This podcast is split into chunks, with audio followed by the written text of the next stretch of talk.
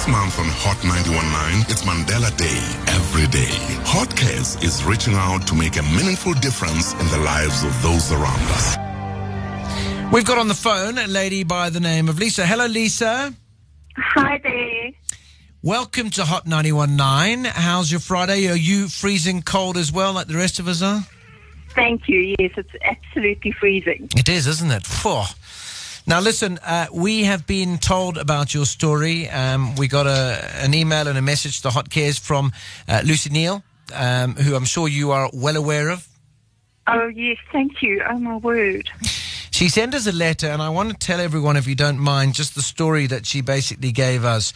Uh, she said that you've gone through an awful tough time recently. Um, That's right. Your husband, who sadly is no longer with us, uh, battled cancer for some time, and for any family, this is hugely, hugely debilitating. I mean, it Yes. just puts a spanner in the works.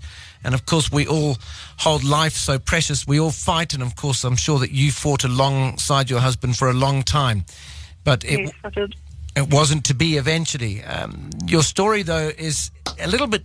When I paint the picture for our listeners, and when I was told about you from Lucy, I mean, you're a stay at home mum, you've been there, you've got two children. Um, obviously, you have been the rock in the family foundation. You have uh, been there throughout, and of course, now you find yourself in a position which is fairly difficult. Do you want to tell us a little bit about what's been going on in the last couple of months?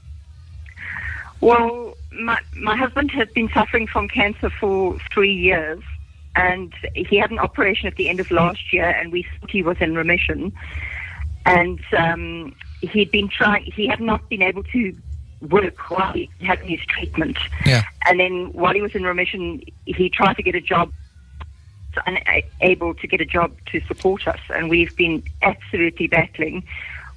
He had to cash in his pension and lived off his pension while he was having all his treatments. Yeah. And um, then a month ago, he literally he just dropped down dead, and they, they told me he had a heart attack. But so I don't know if it was from that or the cancer. But now we left with literally no money and a lot of debt to pay, and it's it's very difficult as you can imagine with two children.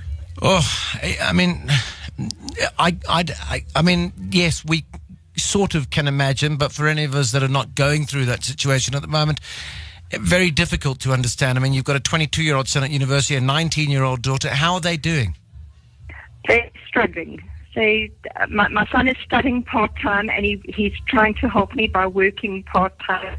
He earns the minimum wage, and my daughter is a gap year. She matriculated last year Yeah. to go to university, but the, the funding didn't come through for her in time, so we couldn't send her to university this year. And now um, I, I don't know how I'm going to be able to send her to university next year. We'll, we'll be, she's applying for bursaries and trying all she can. And I'm going to have to try and go and find a job. Um, it's very difficult for a woman in her 50s. Have you ever worked before? I did work before I had my children, and then I've done sort of like part-time work over the years, but Wow. nothing um, You've done the job of that. you've done the job of bringing up children, and that's the bigger job than anyone can have in their entire life. Yes. Wow. Okay. Listen, I can't bring back your husband, and uh, I'm sure that you wish that that would be what anyone could do, but you and I both know that's not possible.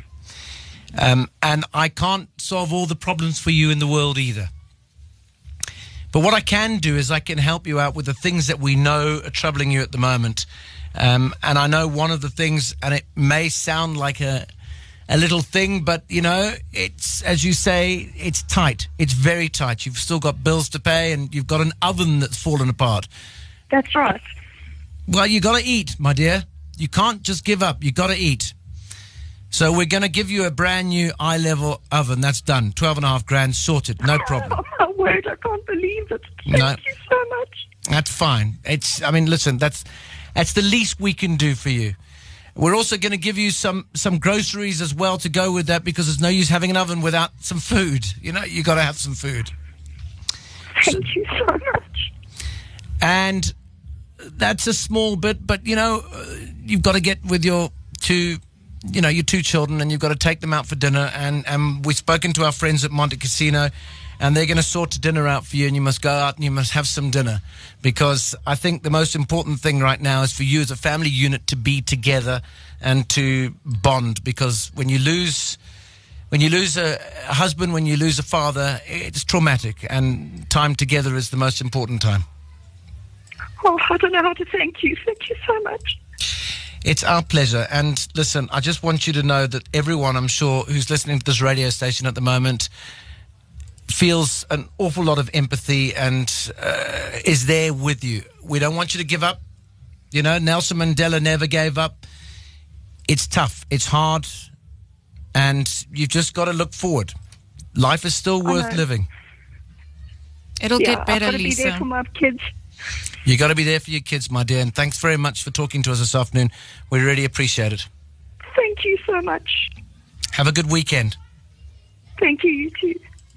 This month, Hot Cares on Hot 91.9 is touching 100 lives with your help. Together, we're making a meaningful difference in the lives of those around us.